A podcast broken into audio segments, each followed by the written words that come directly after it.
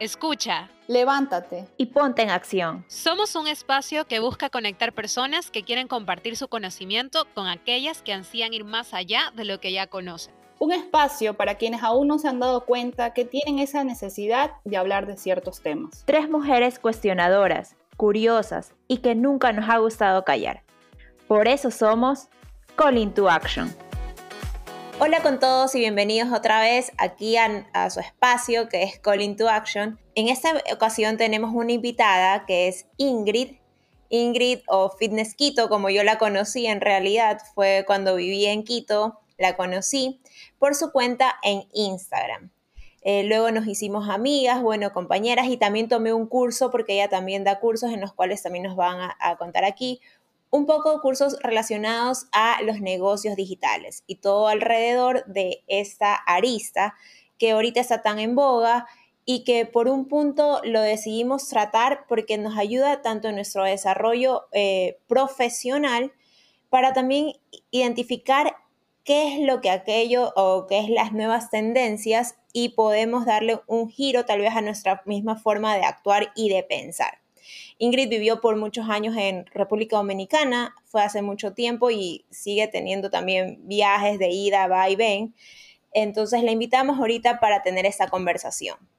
Y antes de iniciar, como siempre, quisiéramos, Ingrid, que un poco te presentes. Cuéntanos un poco lo que haces y cómo llegaste a este punto. Perfecto. Bueno, gracias chicas por esta invitación. Ah, sí, mi nombre es Ingrid, tengo veintinueve años, soy quiteña. Eh, pero tengo un corazoncito eh, dividido porque estoy súper relacionada y vinculada con República Dominicana.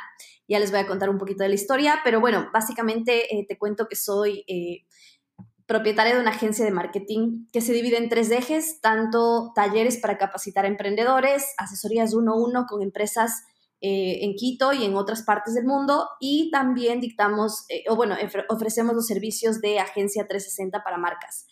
Eh, pues también empecé como fotógrafa, amante de la creación de contenido y siempre embarcándome en todas las tendencias, así que hay una mente creativa ahí siempre alimentándose y tratando de, de mantener el ritmo y pues eso más o menos es lo que hago. Qué increíble, creo que aquí las tres de alguna manera hemos, hemos estado vinculadas a todo el mundo de las redes sociales, no solo obviamente ahora con nuestro proyecto que es el podcast. este, Mel y yo particularmente trabajamos en el mundo de marketing y Amelita la, la está tomando ahorita también aprender cada vez de esto un poquito más. Y como nos contaste que estás en República Dominicana actualmente, cuéntanos un poquito, bueno, qué fuiste a hacer allá, qué, qué fue lo que te llevó a estar allá y cuéntanos también un poquito dentro de este mundo de la creación de contenido. Sabemos que la inspiración no viene de un momento al otro.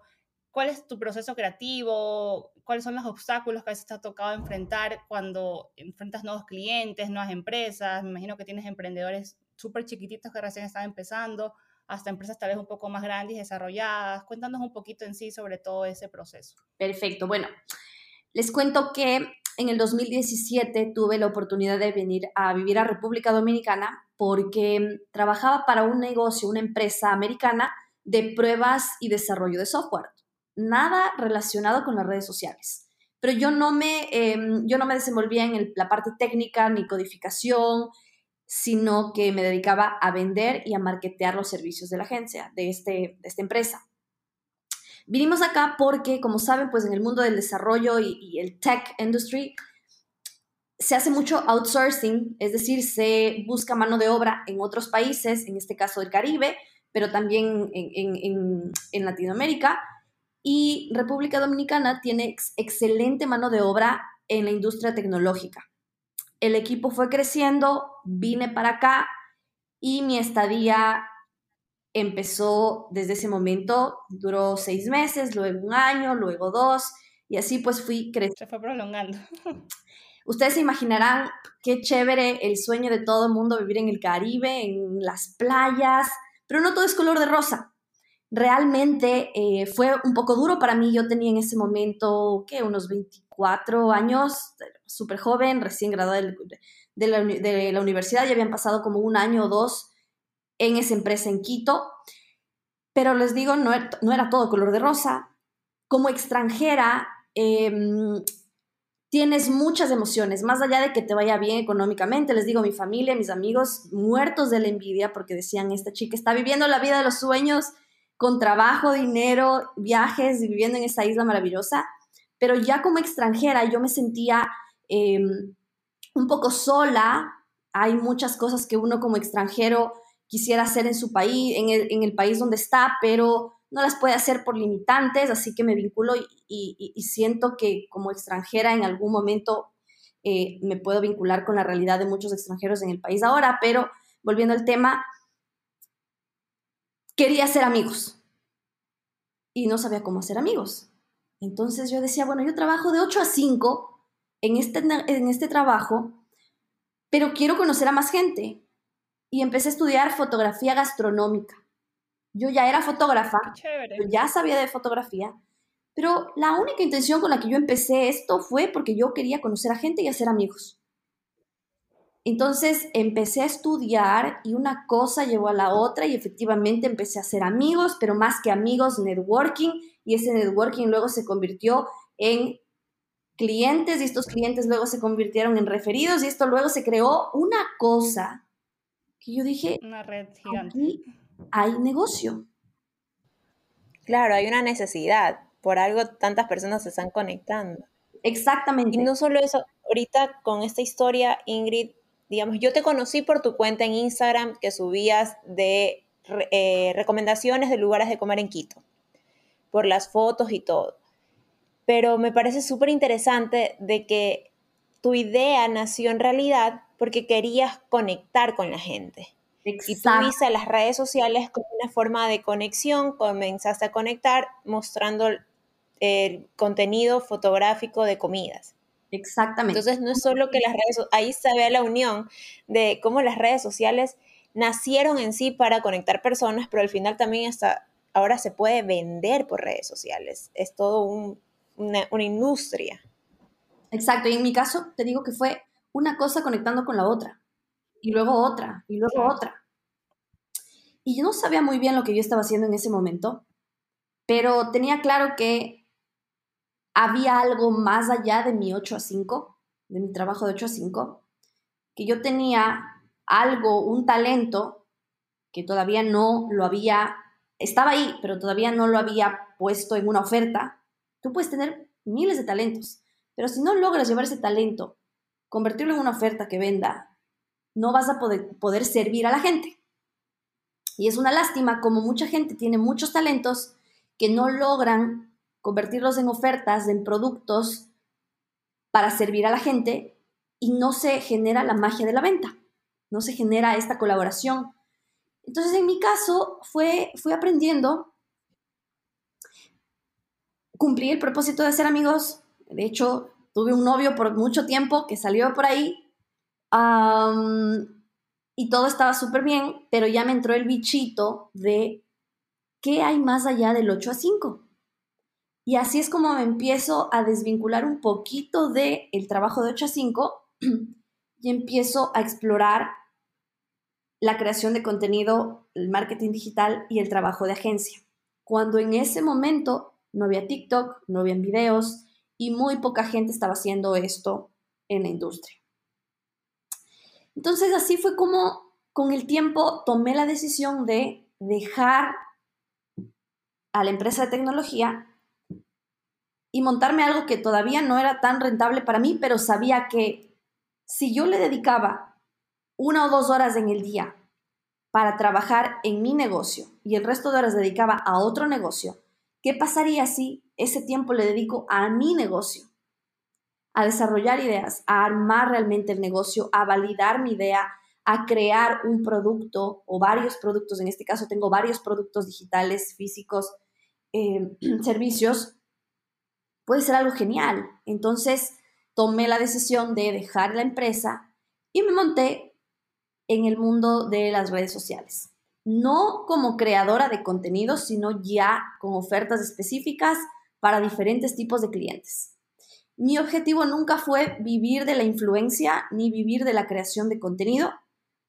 Primero porque soy súper tímida. Así donde me ven yo, de verdad soy súper tímida y, y me cuesta como la, el tema de la influencia y convencerte. no puedo. Pero lo que sí puedo hacer es conectar con gente para buscar una solución a algún problema que tenga a nivel de comunicación. Y por eso me contrata la gente. Y dentro de esa gama de personas, también encontré distintos tipos de cliente. Ese cliente que quizás no puede pagar los servicios completos para que Ingrid y su equipo se encarguen de la comunicación, y también ese tipo de cliente que sí puede hacerlo.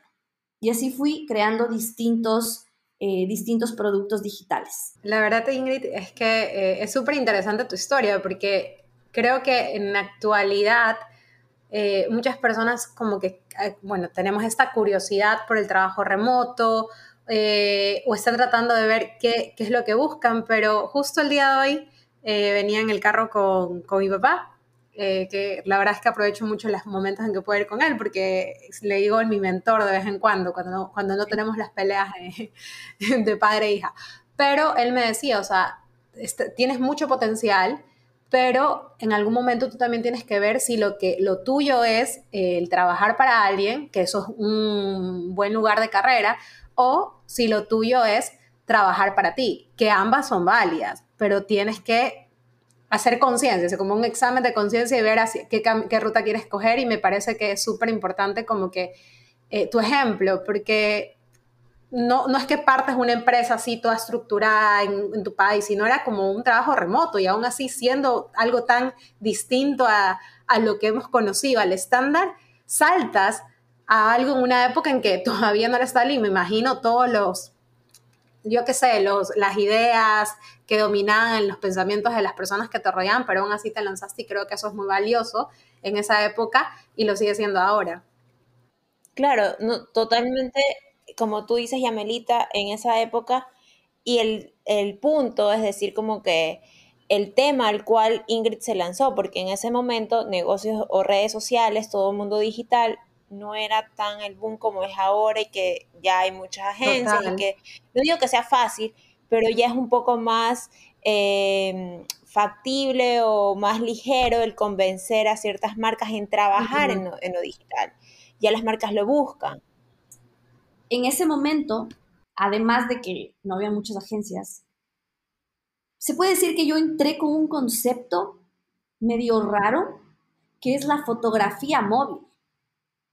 Antes, los negocios tenían la mentalidad, la idea de que debían contratar a un fotógrafo con su cámara profesional y que llegue Ingrid con su celular a, a tomar fotos para sus negocios. No era bien visto. La gente esperaba que yo llegue con mi cámara profesional, con el lente, con t- todas las cosas, pero yo llegaba con mi celular. Y también fue mucho de educar a la gente para que entiendan que la generación de contenido debe ser algo funcional más que perfecto. Lo perfecto lo vamos a dejar para los menú boards, para los habladores, para la revista, para la web, pero para redes sociales necesitas un contenido real que el celular te permite hacer. Entonces, dicté mi primer taller de fotografía con el celular, donde yo pensaba que no se iba a inscribir absolutamente nadie, porque ¿quién me va a pagar a mí por enseñarte a tomar fotos con el celular? Pero cuando yo empecé yo. a creer en mi idea y en el valor que te puedo dar, porque no es únicamente pararme yo y decirte, toma así, así y así, junto la, la técnica, la teoría de fotografía, con la experiencia de tomarlo con el celular, y absolutamente todo el mundo hasta el día de hoy disfruta mucho esos talleres. Disfruta muchísimo. Claro, total. Y ahora pues te cuento talleres. Hay taller de video, de video con el celular, diseño gráfico con el celular, manejo de redes, email marketing. O sea, es una gama de opciones con herramientas para emprendedores. No, totalmente. Y saben que justamente algo que comentaban hace un ratito es que en esa época... Eh, Me imagino, o sea, toda la, o sea, hablando ya más, más un tema personal, el reto personal que implicaba para uno haber sido una locura, Ingrid, y sobre todo comparándolo con, con el ahora, porque justamente lo que decía Carlita hace un ratito, yo estoy entrando en esto de marketing cada vez más, yo comencé más con datos, yo soy economista, me vinculé más en el tema de datos, pero tarde o temprano terminé en marketing y yo, Dios mío, así. Pero algo que me causa mucha gracia al día de hoy puede ser que no tenga el... No estudié la carrera ni nada, pero sí soy súper estructurada y me da mucha risa ver cómo todo el mundo en desesperación ya por estar en las redes sociales es como que no entienden las cosas y se meten. Y yo lo veo como las inversiones, que si tú no entiendes algo no te metas. Pero veo como la desesperación del mundo, como que estar en las redes sociales, que ya ahora es un boom, hacen que se tomen muchas decisiones alocadas. Y yo creo que en ese punto eh, aprovecho un minuto de, de publicidad. O sea, como que si alguien tiene... Eh, dudas sobre este tema, creo que aquí alguien como Ingrid, que tiene tanta experiencia en, en el tema, podría ser una guía fabulosa. Pero bueno, eh, me gusta mucho escuchar todo esto porque nos habla muchísimo, y enfocándonos un poco más en el tema de desarrollo personal, la ruta que uno a veces tiene que atravesar. La gente te puede ver en redes sociales, te puede ver, eh, admirar tu trabajo, pero nadie se da mucha, o sea, no nos damos mucho cuenta de todo lo que tú tuviste que enfrentar, atreverte, arriesgarte. El que no arriesga no gana, literal. Y justamente algo que a mí me llama mucho la atención, ya enfocándonos no solo en redes sociales, sino en el tema digital, que también estuviste muy, muy, muy metida, y que justamente aquí viene esta pregunta que me nació cuando estaba en el tema, porque es algo que en lo personal lo he venido trabajando, es estando tan metida en este mundo de generación de contenido, de redes sociales, eh, me da mucha risa la F de Facebook, porque ahora me hace más sentido. No sé si han visto esta imagen de, de la F donde está la personita ahí con el celular todo el tiempo. Yo por lo menos sentí en este año que mi trabajo, o sea, nunca había estado en mi vida tanto tiempo con el celular, así, calendario, correos, notas, na, na, na, na, na. Y me parece muy, eh, quería preguntarte eso, o sea, ¿cómo haces tú, una persona que está cien por ciento en el mundo digital, generación de contenidos y todo, ya viniendo a lo personal, para desconectar, para conectar a tu presente? O sea, eh, porque me imagino que implicó mucho de tu tiempo estar en este mundo, y cómo, no sé, o sea, de alguna manera al día de hoy tú creas como que este espacio para, para darte tiempo, lo que tú decías, hacer amigos, cuidar tu salud, eh, disfrutar de la vida, que es algo que también vemos a través de tus redes, que, creo, que ya yéndonos un poco de, de esta parte. Más o menos para, cómo se puede para, llegar al equilibrio, creo que es lo que... Claro, exacto. Aquí. Que es un poco como que este tema de la desconexión de lo digital, porque sí es necesario, o sea, yo sí creo que es súper necesario. Sí, bueno, ojalá yo tuviera la respuesta para saber cuál es la receta y llegar al equilibrio, pero si te pones a pensar, es bien difícil estar en equilibrio. Piensa cuánto tiempo un huevo se queda en equilibrio en una mesa, es, es casi imposible. Y es complicado exigirnos a nosotros buscar ese equilibrio, porque eso creo que genera más ansiedad. Pero lo que sí puedo compartirte, y quizás esto es un alivio para mucha gente, porque repito, la gente busca el equilibrio. Pero lo que les puedo recomendar es que en lugar de pensar en equilibrio, busquen en mantener un estilo de vida creativo sustentable. O sea, que se mantenga en el tiempo, que sea consistente, que no... esté apurada por volver siempre a llegar al equilibrio, pero sino que se mantenga. Y es verdad, o sea, dentro de la generación de contenido, bueno, ahora yo cuento con un equipo de siete personas que me ayudan. Antes, pues yo era la que respondía, hacía las fotos, diseña, todo yo. Pero físicamente no podía cumplir con más de unas tres o cuatro cuentas. O sea, humanamente ya no podía responder un mensaje más porque no me daban más horas en el día y físicamente no podía. Entonces, primera lección, delega.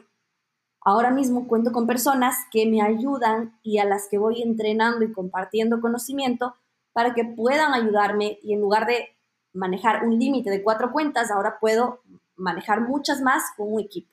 Pero volviendo como a responder el tema de, esta, de este um, estilo sustentable que se mantiene en el tiempo, yo creo que la clave ahí es lograr que la generación de contenido para tu negocio no sea algo complicado. O sea, no trates de hacerlo perfecto, no trates de copiarle o ver lo que está haciendo el vecino, y más bien concéntrate en dentro de tu día, qué sí puedes hacer, cómo puedes ir incorporando cosas pequeñas que te permitan generar contenido. Por ejemplo, si tú tienes una pastelería y quieres hacer unos videos espectaculares de pastelería, pero realmente no puedes porque tienes que cumplir con pedidos, piensa en qué tipo de contenido sí podrías completar mientras haces tu proceso normal, mientras haces tu vida normal.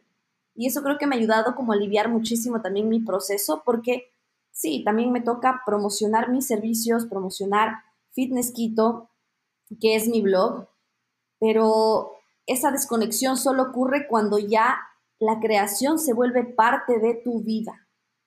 No estás en ese constante reaching out de el punto de equilibrio o el, o el balance, sino que puedes ir lidiando con él todos los días. Y también creo que algo que me ayudó bastante es a tener compasión conmigo misma.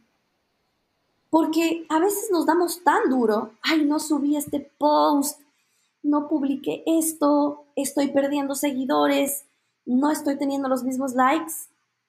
Y me encantaría decirme a mí misma en otra época, cálmate, porque nada de eso es tan importante como las emociones que estás teniendo en ese momento. ¿Qué disfrute tuviste al tomarte tu jugo verde? En lugar de cuántos likes tuvo. Totalmente. Como tu salud mental.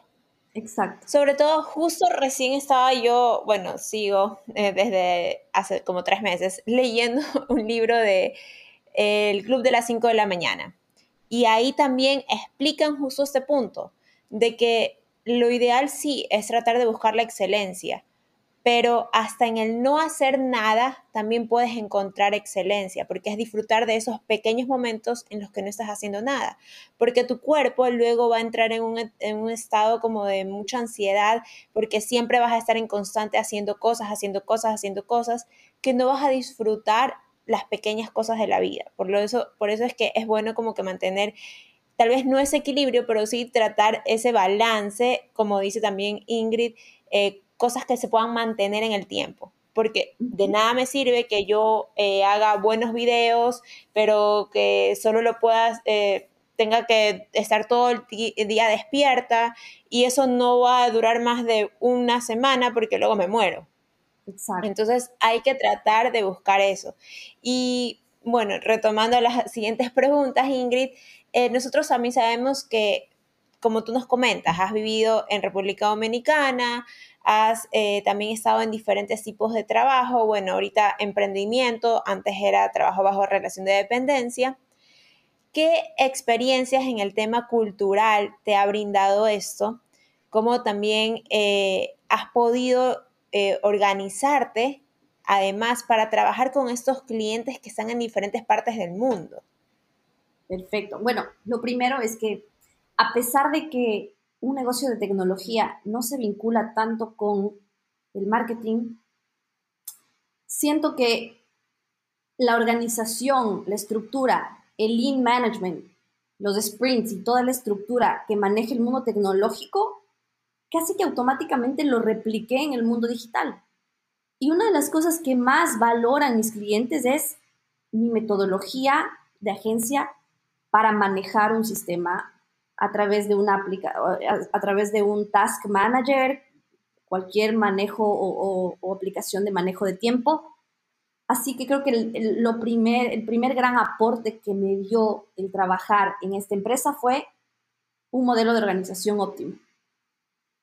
Y esto creo que es súper importante porque a veces nos queremos lanzar al agua sin haber tenido experiencias previas. Y con mi experiencia podría confirmarles, confirmar y decirle a la gente que antes de lanzar tu primer, primer emprendimiento o, o ser tu propio jefe, trabaja para alguien más. O sea, eso no es un cliché, eso no es, eh, está en el pasado. Yo puedo decir que si no hubiera trabajado para alguien más, no hubiera entendido cuáles son las características de un líder y no hubiera tenido esa responsabilidad para reportar y cumplir con otra gente, no tendría las capacidades que tengo ahora.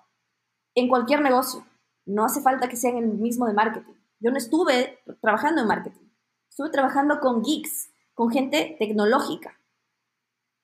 Y aprendí muchísimo de ellos que ahora lo aplico.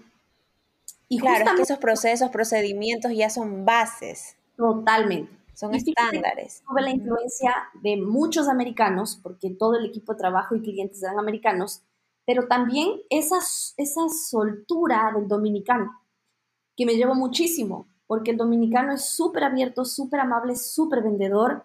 Creo que es un mix entre un colombiano eh, con un americano, que es también súper formal, Y, y aquí en República Dominicana se gestiona súper bien el tema del servicio al cliente o ventas en algunos aspectos, en otros pues no tanto, pero sí me llevo como esa cultura de, eh, de esa amabilidad, de ese approach que tienen con los clientes, de escuchar antes de hablar.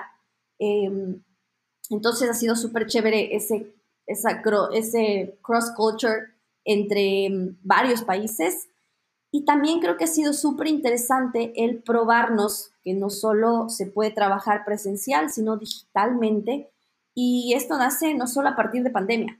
Nosotros desde antes de pandemia ya sabíamos lo que es teletrabajar porque nuestros clientes estaban en Estados Unidos.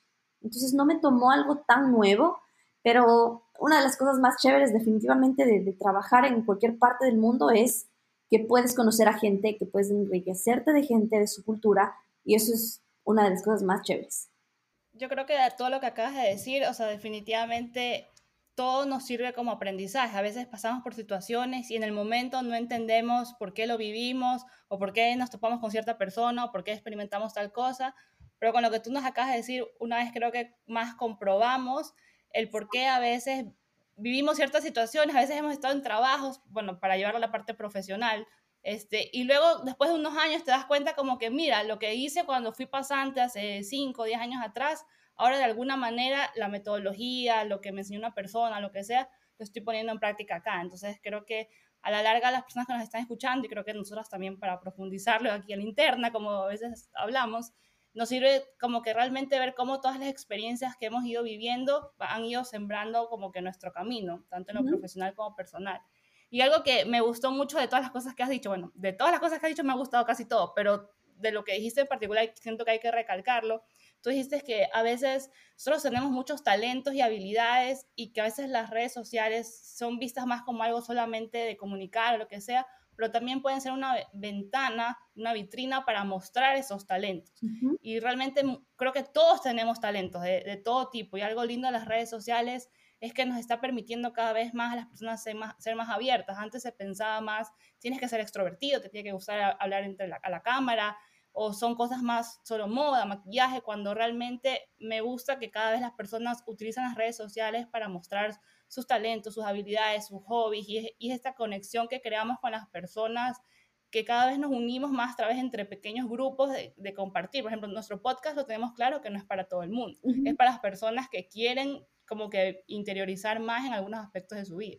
Y así hay los de negocios, hay los que son para uh-huh. videojuegos, y ah. es chéverísimo. Entonces sentí que era importante recalcar eso que, que comentaste. Y bueno, y siguiendo un poco, ya para ir medio finalizando las preguntas, Eh, cuéntanos un poquito, Ingrid, ¿cuáles han sido, dirías tú, estos mayores, los mayores aciertos que has tenido en, en este mundo digital, de los negocios, de, la, de lanzarte a experimentar cosas nuevas, de tratar con personas de otros países? Y también, ¿cuáles son esas cosas que tal vez dices, chuta, en ese momento no sabía esto, pero con el tiempo lo he aprendido, y tal vez un consejo que nos quieras dejar a nosotros, o sea, a las personas que nos están escuchando, para tal vez tomar precauciones y tal vez no repetir los mismos patrones? Perfecto. Bueno, el primero definitivamente es que después de que reconoces que eres una perfeccionista en recuperación, lo siguiente es dejar de pensar tanto y esperar tanto el momento perfecto o tener el producto perfecto y solo lanzarte. Claro que no te puedes lanzar ofreciendo algo mediocre a tu público, pero sí puedes lanzarte con pilotos para que de esos pilotos aprendas. Entonces creo que evitar esa, ese perfeccionismo ha sido clave sin, sin, sin afectar al público que lo recibe. Si tú vas a lanzar un piloto, no lo cobres. Aprovecha esa inversión de tiempo y aprende para que mejores tu producto. Segundo aprendizaje, yo creo que podría ser delegar. Definitivamente, si no delegas, nunca vas a poder hacer algo más grande que tus propias capacidades, algo más grande que tú. Siempre vas a tener ese límite físico, humano, de tiempo, pero cuando aprendes a delegar vas a poder a log- lograr hacer cosas más grandes de las que te imaginas. Y la tercera, que creo que ha sido el aprendizaje más, más fuerte de este año, es que debes aprender a escuchar a tus clientes, a tus colaboradores, porque tú no tienes la verdad absoluta. Y por más que te gustaría que las cosas sean de una manera, debes estar abierto a escuchar porque pueden existir muchas maneras más y definitivamente eso es algo que, que he aprendido en este año porque uno cree que lo sabe todo o uno cree que su experiencia valida mucho de las decisiones que toma, pero repito, a veces no todas las decisiones deben caer sobre tú, o sea, sobre ti. Tienes que pedir ayuda, pregunta, estar abierto y ser humilde para preguntar, estar abierto a que maestros lleguen a tu vida es una de las cosas más importantes que me ha llegado este año. No todos están abiertos a recibir maestros, porque muchas veces el ego es mucho más grande, pero definitivamente debes bajar tu ego y aprender a escuchar y permitir que maestros lleguen a tu vida para transformar, porque jamás vas a, dar, a poder dar saltos cuánticos si no permites que maestros lleguen y hagan y trabajen contigo.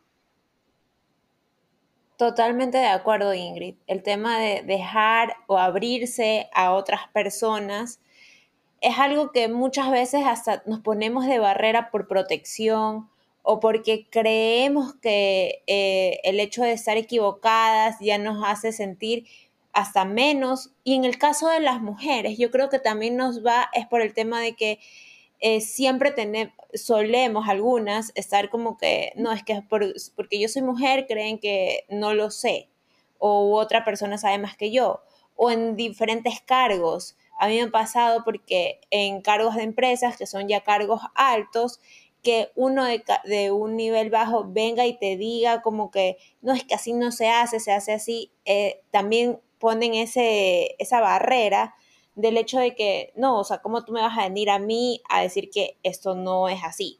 Pero hay que aprender, porque todo se aprende en esta vida. Y antes de concluir, tengo una pregunta, ya súper específica en temas de negocios este, digitales, y ya es como que más hacia cuál es tu opinión, quisiera saberlo. Eh, después de la pandemia, todos sabemos que cambió. Hubo un, un mundo pre-pandemia y un mundo post-pandemia. El mundo pre-pandemia, Eh, podríamos decirnos que las redes sociales estaban desarrollándose, las agencias digitales tal vez también eran agencias grandes, obviamente tenían su área digital, habían otras agencias que eran totalmente digitales, pero ahora veo que hay como un trillón de agencias digitales. Todo el mundo cree que tiene una agencia digital o ponen, publican en redes que sí, que yo puedo, yo manejo y esto. ¿Tú qué opinas sobre ya la industria un poco digital?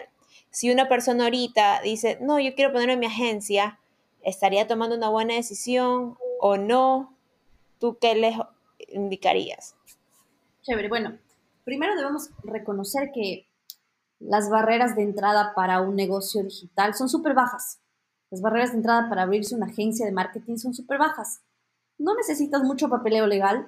No necesitas una oficina ni, ni incurrir en costos fijos. No necesitas un capital de inversionistas y socios. No necesitas nada más que una computadora, un poco de creatividad, un poco de suerte y algunos clientes.